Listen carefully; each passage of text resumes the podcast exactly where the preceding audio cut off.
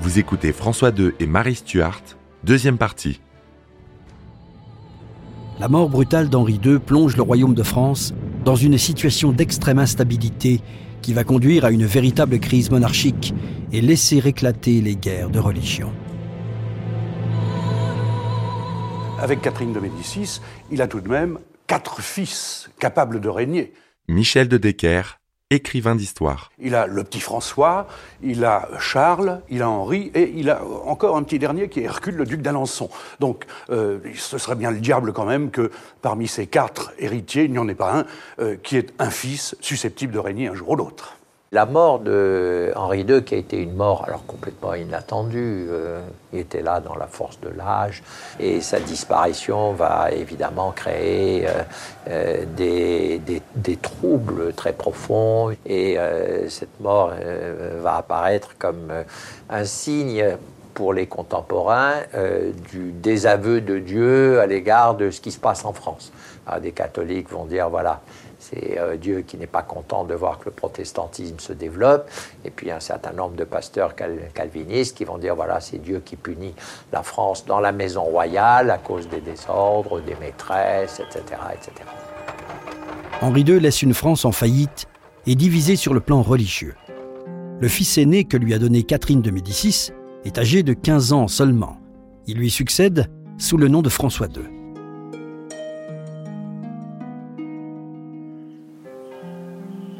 Le nouveau souverain est couronné à Reims le 21 septembre 1559. Son épouse écossaise, Marie Stuart, est alors propulsée reine de France. La majorité du roi est remise en question par les réformés qui soutiennent l'idée d'une tutelle et vont de ce fait à l'encontre de l'ordonnance de Charles V de 1374 qui fixe la majorité royale à 14 ans. À la mort de Charles V, l'ordonnance n'a pas été appliquée.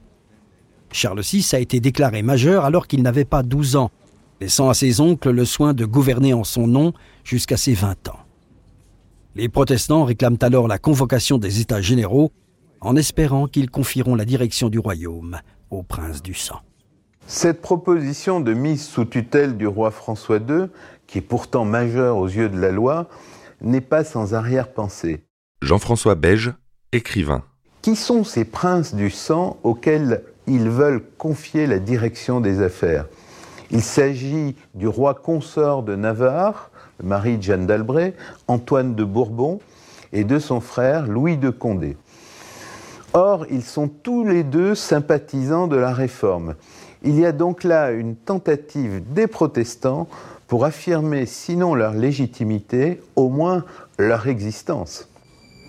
Après le renforcement du pouvoir royal sous les règnes de François Ier puis d'Henri II, la jeunesse de François II réveille donc la soif de pouvoir des princes. Deux familles rivales s'affrontent pour atteindre les sommets de l'État, les Bourbons et les Guises. François II, c'est une euh, occasion qui est une occasion, je dirais presque exceptionnelle. Michel Carmona, historien. Euh, il est euh, de santé très chétive, il succède euh, à son père Henri II qui n'était pas très maniable euh, et qui hésitait beaucoup à commencer des guerres civiles. Euh, même si Henri II, qui était très soucieux de son autorité de roi, n'admettait pas un certain nombre d'attitudes protestantes. Et François II, évidemment, c'est un roi qui règne très peu, qui est chétif, et donc les Guises ont une position exceptionnelle à ce moment-là. Marie Stuart convainc son époux de confier le gouvernement à ses oncles fervents catholiques, le duc François de Guise et le cardinal Charles de Lorraine. Très influençable et manquant d'autorité, François II préfère se consacrer à la chasse et délègue l'exercice du pouvoir aux Guises. Les euh, Guises ont une forte emprise sur François II, euh, car euh, les Guises euh, sont très proches de la famille royale, mais ne font pas véritablement partie des princes du sang.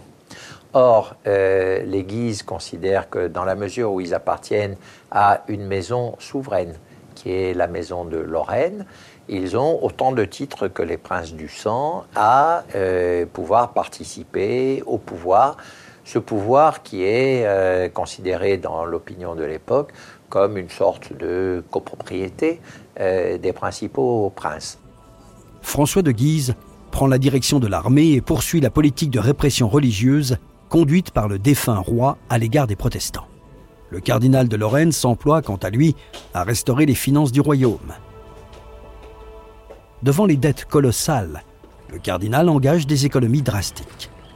Il abaisse les intérêts des dettes de l'État, licencie les soldats, ajourne le paiement des soldes. Les Guises sont très attachés à la contre-réforme. On ne parle pas encore de contre-réforme à cette époque, mais on est déjà dans des guerres de religion entre catholiques et protestants. Les Guises ont euh, décidé de soutenir la cause catholique euh, sans état d'âme, y compris par la force, et en particulier dans les terres qui dépendent d'eux, ils n'admettent pas qu'il puisse y avoir des réunions, des prêches, et ils vont se signaler par euh, un certain nombre de, de massacres. adoptant cette attitude sur leurs terres, ils considèrent que de manière générale, euh, ils doivent être, euh, chaque fois que c'est possible, chaque fois que leurs forces le leur permettent, les champions de la cause, de la cause catholique. Les Guises écartent la reine-mère des affaires du royaume et entament une répression féroce contre les partisans de la réforme. Le conseiller au Parlement, Anne Dubourg, en est la première victime. Embastillé par Henri II pour avoir défendu les idées calvinistes, malgré la mort du roi et après un simulacre de procès, il est condamné comme hérétique à être pendu, puis brûlé en place de grève le 23 décembre 1559.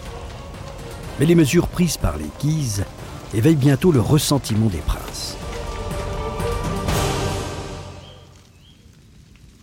S'il était difficile de critiquer la répression à l'égard des protestants sous Henri II, évidemment, il n'en est pas de même pour les Guises. Jean-François Beige, écrivain. On conteste, ce on qualifiant en majorité les protestants, la légitimité de ces Lorrains considérés comme des étrangers qui manipulent le roi. Pour mettre les Guises en accusation, ces nobles mécontents ont besoin du soutien du premier prince du sang, Antoine de Bourbon, habilité à convoquer les États généraux pour trancher la question de la légitimité du pouvoir. Le réformateur Calvin en fait d'ailleurs une condition préalable à son soutien. Or, Antoine de Bourbon a bien autre chose en tête. Son royaume de Navarre a été en partie conquis par les Espagnols. Les Guises, qui ont de bonnes relations avec l'Espagne catholique, pourraient intervenir en sa faveur. Il choisit donc de se dérober, de même que son frère, le prince de Condé. La soumission des Bourbons à la famille de Guise est un mauvais coup porté à la cause protestante. L'hostilité des nobles grandit au point qu'ils vont décider d'agir seuls, sans le soutien des chefs religieux protestants ou même des grands du royaume. C'est ce que l'on va appeler la conjuration d'Amboise. Ces gentilshommes provinciaux se réunissent donc derrière Jean du Barry, seigneur de la Renaudie, avec la ferme intention de délivrer le roi de la tutelle des Guises. Le 1er février 1560, les conjurés se réunissent à Nantes. Dès le 12 février, le complot est éventé et les Guises y voient d'abord la main des Anglais. Le 22, la cour s'installe au château d'Amboise, protégé par de solides murailles. Les conjurés souhaitent éviter la violence et veulent simplement remettre au roi un texte portant le titre Les États de France opprimés par la tyrannie de ceux de Guise, au roi, leur souverain seigneur. Ils espèrent ainsi provoquer la réunion des États généraux habilité à déclarer illégitime le pouvoir des Guises. Un édit d'apaisement tente de calmer la situation en offrant l'amnistie pour les crimes d'hérésie. Les premières arrestations ont lieu le 10 dans les bois aux abords d'Amboise et s'intensifient dans les jours qui suivent. Les conjurés sont mal organisés et le 17, dans un dernier élan désespéré, 200 hommes en armes tentent de forcer la porte des bons hommes et tétanisent le couple royal et la cour.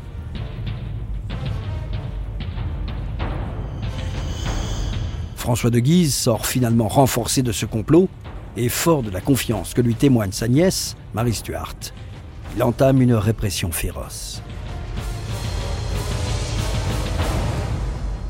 À la suite de ça, il y aura quelque chose comme 1500 morts. Michel de Decker, écrivain d'histoire. On imagine euh, le château d'Amboise gorgé de cadavres suspendus aux murailles, euh, la Renaudie étant coupée en différents morceaux, en cinq ou six morceaux qu'on a essaimés dans toute la ville d'Amboise pour bien montrer qu'il était euh, vraiment fautif d'avoir tenté cet enlèvement du roi. Et à partir de ce moment-là, évidemment, les, les protestants qui ont été sévèrement châtiés, sévèrement punis, vont se transformer non plus en, en partis religieux, mais en factions, en partis politiques. Une fois ce complot achevé, les Guises paraissent tout-puissants. Philippe Hamon, professeur d'histoire. Ils peuvent même envisager un temps de faire exécuter le prince de Condé, ce qui n'arrivera pas. Devant la violence de ces exécutions sommaires sous les yeux horrifiés de la cour, le poète Agrippa d'Aubigné dira Ils ont décapité la France, les bourreaux. Une tempête pamphlétaire déferle alors contre les Guises, et de nouveaux troubles éclatent permettant à la reine-mère Catherine de Médicis de revenir sur la scène politique. Afin de stabiliser l'État, elle s'appuie sur son conseiller, le chancelier Michel de l'Hospital, réputé modéré. Humaniste, influencé par les idées d'Erasme, il est défavorable à une division religieuse qui affaiblirait le royaume. Il réprouve cependant l'usage de la force contre les protestants. L'édit de Romorantin, en mai 1560, marque pour un temps la fin des persécutions.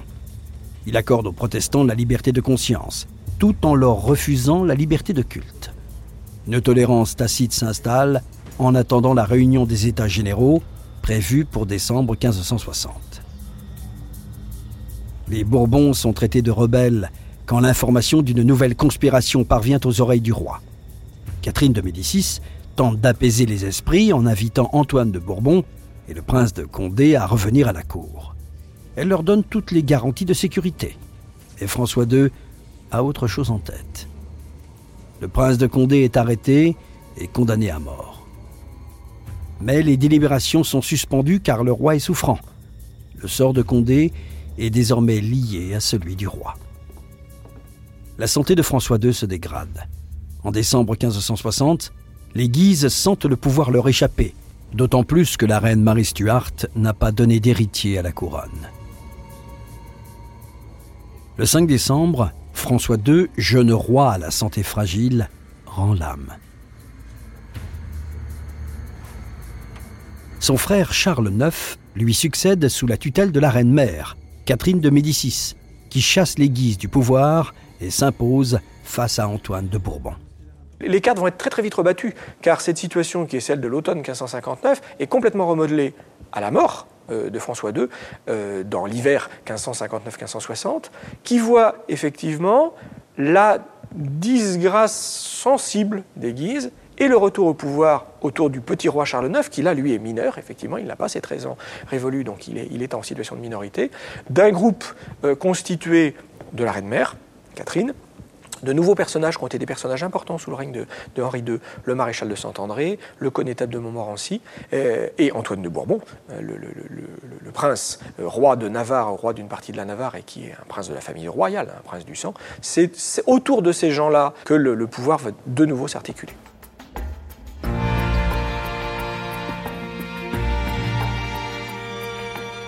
Après avoir perdu sa mère, Marie de Guise, quelques mois auparavant, Marie Stuart se trouve accablée du deuil de son époux, François II, avec lequel elle a été élevée et qu'elle aime sincèrement. La petite Marie Stuart est veuve très rapidement. Alors, euh, devenue veuve, que va-t-elle faire? Eh bien, elle va rester quelque temps en France, mais euh, jusqu'à ce que Catherine de Médicis, euh, ne l'estimant qu'à moitié, en, se disant elle n'a plus son utilité ici maintenant, donc on va se débarrasser d'elle. Elle va la renvoyer en Écosse. La jeune veuve porte le deuil durant 40 jours dans une chambre noire, comme le veut l'usage. En juillet 1561, Marie Stuart assiste à une fête d'adieu donnée en son honneur à Saint-Germain. Reine de France éphémère, elle fait route vers Calais avant de renouer avec sa terre natale. Brantôme écrira plus tard le déchirement que vit la reine au moment de quitter la France. L'Écosse n'a pas échappé aux querelles religieuses et à la diffusion des idées protestantes. Jean-François Beige, écrivain. Marie Stuart, qui a quitté son royaume 13 ans auparavant, se retrouve dans une situation délicate. La régente, Marie de Guise, avait eu bien du mal à contenir les réformés réunis derrière John Knox et soutenus depuis le début de l'année 1560 par la reine d'Angleterre Élisabeth Ier. Après la mort de Marie de Guise, le 10 juin 1560, le Parlement écossais, favorable au protestantisme et souhaitant mettre un terme à la guerre contre l'Angleterre, signe le traité d'Édimbourg le 6 juillet. Ce dernier met fin à l'Old Alliance entre l'Écosse et la France et reconnaît Élisabeth Ier comme souveraine légitime d'Angleterre. Le protestantisme devient alors la religion officielle de l'Écosse, l'autorité du pape n'étant plus reconnue. Jugée humiliant par Marie Stuart, la souveraine refuse de ratifier ce traité. Marie Stuart trouve un royaume en proie aux divisions religieuses et dans lequel les protestants sont très puissants. Elle ne prend pas la tête du parti catholique, comme l'auraient souhaité ses partisans, et elle prêche même pour une sorte de conciliation en prenant conseil auprès de son demi-frère illégitime, le comte de Moret, qui est l'un des chefs du parti protestant. Alors que d'éventuels prétendants prestigieux sont envisagés, Marie tombe éperdument amoureuse de son cousin, Henry Stuart, plus connu sous le nom de Lord Darnley, et l'épouse le 29 juillet 1565. Cette union avec un chef catholique offusque le demi-frère de Marie, qui entre aussitôt en rébellion. Lord Darnley, c'est un aventurier, un jaloux, un intrigant. Marie Stuart est maltraitée et humiliée par cet homme dont l'insatiable appétit de pouvoir va le conduire à conspirer contre sa femme. La reine d'Écosse ne parvient pas à réaliser l'unité religieuse dans son royaume, et sa gouvernance est de plus en plus contestée. On l'a dit, irréfléchie et à la merci de ses pulsions. Le 19 juin 1566, elle met au monde un fils qui deviendra le roi Jacques VI d'Écosse et accédera aussi au trône d'Angleterre à la mort d'Élisabeth Ier sous le nom de Jacques Ier. Comme elle est très malheureuse, Marie Stuart se console dans les bras d'un amant, mais c'est encore un intrigant. Jacques Hepburn, Lord Boswell. Or, ce fameux Boswell se verrait bien porter la couronne d'Écosse, mais voilà, Marie Stuart est déjà mariée. Alors, quelle est la solution? Eh bien, il envisage tout simplement d'assassiner l'encombrant Lord Darnley. Ce dernier est retrouvé étouffé une nuit de février 1567. L'Écosse est toujours en plein conflit religieux et les combats font rage aux quatre coins du royaume. Le 15 mai 1567, c'est le coup de théâtre. Marie Stuart épouse Lord Boswell en troisième noce. Ce mariage fait scandale et achève de diviser l'Écosse. Marie Stuart est discréditée et accusée de complicité dans le meurtre de Lord Darnley. Les protestants, soutenus par la reine d'Angleterre, se soulèvent. Boswell abandonne Marie Stuart et s'enfuit du royaume. La reine d'Écosse abdique alors en faveur de son fils le 24 juillet 1567 elle est emprisonnée à Loch Leven avant de s'enfuir en Angleterre où Élisabeth Ier va la garder captive.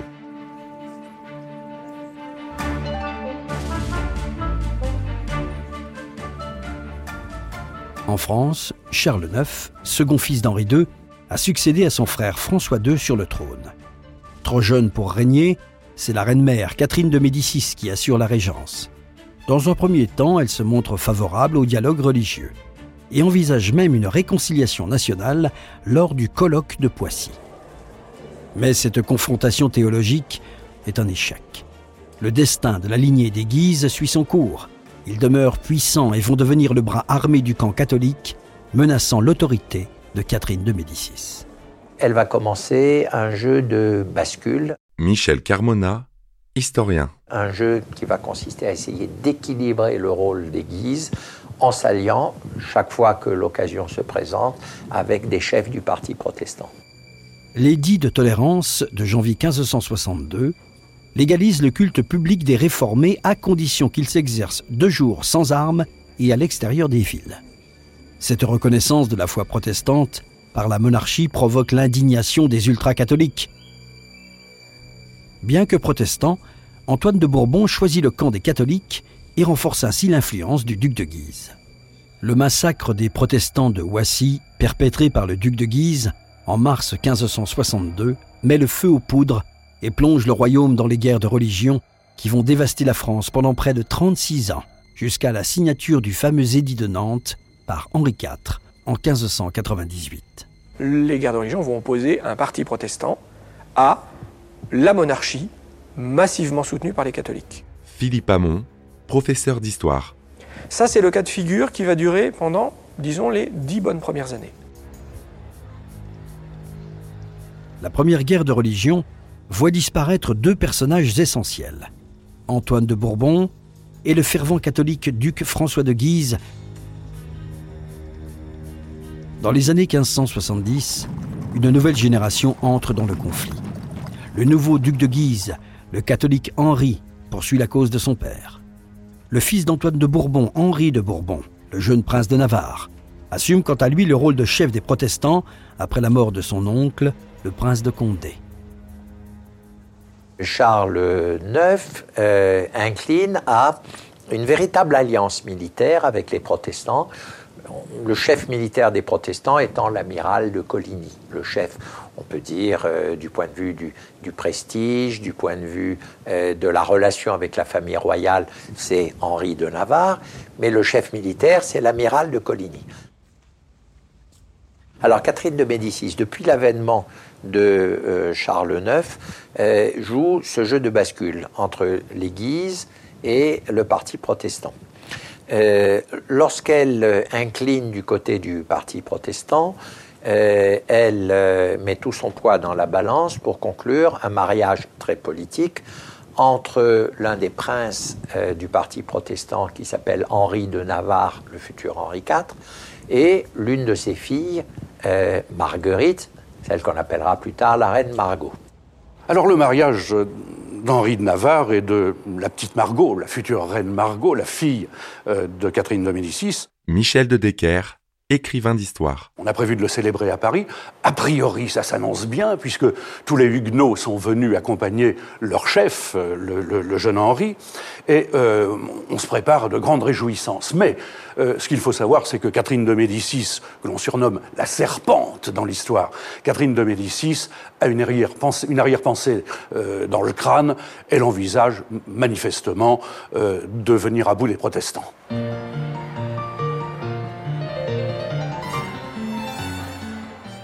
l'Église favorise ou ne favorise pas, ou c'est le climat qui euh, euh, en est la cause, mais un attentat contre Coligny euh, qui ne permet pas de tuer Coligny, mais lui arrache un doigt, le blesse à l'épaule, etc. Alors Coligny et les protestants crient vengeance, vengeance. Et Catherine de Médicis euh, ne sait plus trop quel euh, camp euh, choisir. Charles IX, lui, est indigné par l'attentat et va visiter Coligny dans sa maison, lui dit justice sera faite, etc. Catherine de Médicis se dit oui, mais nous sommes à Paris. à Paris, ce sont les forces ultra-catholiques qui l'emportent, c'est les Guises. Euh, c'est pas très bon ce qui est en train de se passer en ce moment. Puis je voudrais pas non plus que Coligny, qui est un personnage raide, s'empare de la direction des affaires par l'influence qu'il exerce auprès de Charles IX. Et donc, dans la nuit suivante, elle s'allie aux Guises pour expliquer à Charles IX que les protestants ont décidé d'attenter à sa vie, de s'emparer de lui, médite un complot. La colère déclenche chez Charles IX une crise de folie et le roi déclare Tuez l'amiral, mais tuez-les tous pour qu'il n'en reste pas un pour me le reprocher. Les cloches du beffroi de l'église Saint-Germain-l'Auxerrois sonnent alors le signal du massacre de la Saint-Barthélemy qui déferle sur Paris dans la nuit du 23 au 24 août 1572. La cour d'Espagne et la cour de Rome, les deux grandes cours catholiques, celles qui pèsent le plus lourd sans doute à ce moment-là. Philippe Hamon, professeur d'histoire. Le pape d'un côté et le roi d'Espagne de l'autre se réjouissent absolument de cette opération, dont il faut bien voir qu'elle est conçue par eux, et en partie par ceux qui l'ont mise en œuvre, comme une purification du royaume de France, d'un royaume qui est pollué par une souillure euh, religieuse fondamentale.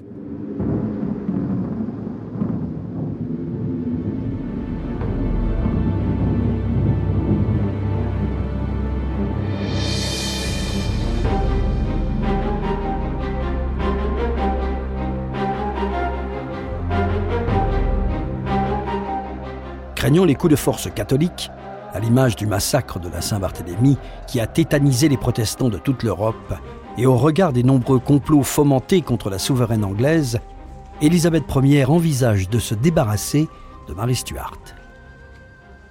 Quand la reine déchue apprend sa condamnation à mort, elle écrit à Henri III, le nouveau roi de France, qui fut autrefois son beau-frère. Mais rien ne vient contrarier le cours de son destin tragique qui prend fin le 8 février 1587.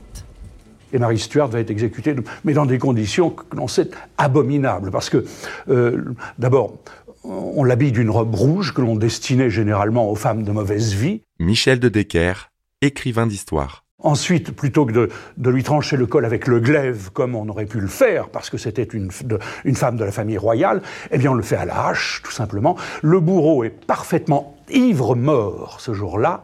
Il paraît qu'il a dû frapper à trois reprises avant de décoller la tête complètement du corps euh, de la petite Marie Stuart. Et euh, ravi de son de son coup, de ses trois coups, si je puis dire, le bourreau s'empare de la tête, mais il lui reste la perruque dans la main car euh, elle avait perdu tous ses cheveux et elle portait une perruque. Une mort absolument abominable pour une petite reine de France de quelques mois. La fin tragique de Marie Stuart n'a cessé d'inspirer les auteurs. Digne représentante des traits catholiques guises, la figure romanesque de Marie Stuart se déploie à travers la légende de l'intrigante et de la reine martyre, victime du protestantisme. Quand elle meurt sous la lame du bourreau en 1587, elle ne se doute pas qu'elle est à l'origine de la lignée qui, par son fils Jacques, régnera enfin, après la mort de son implacable rivale Élisabeth, sur l'Angleterre tant convoitée.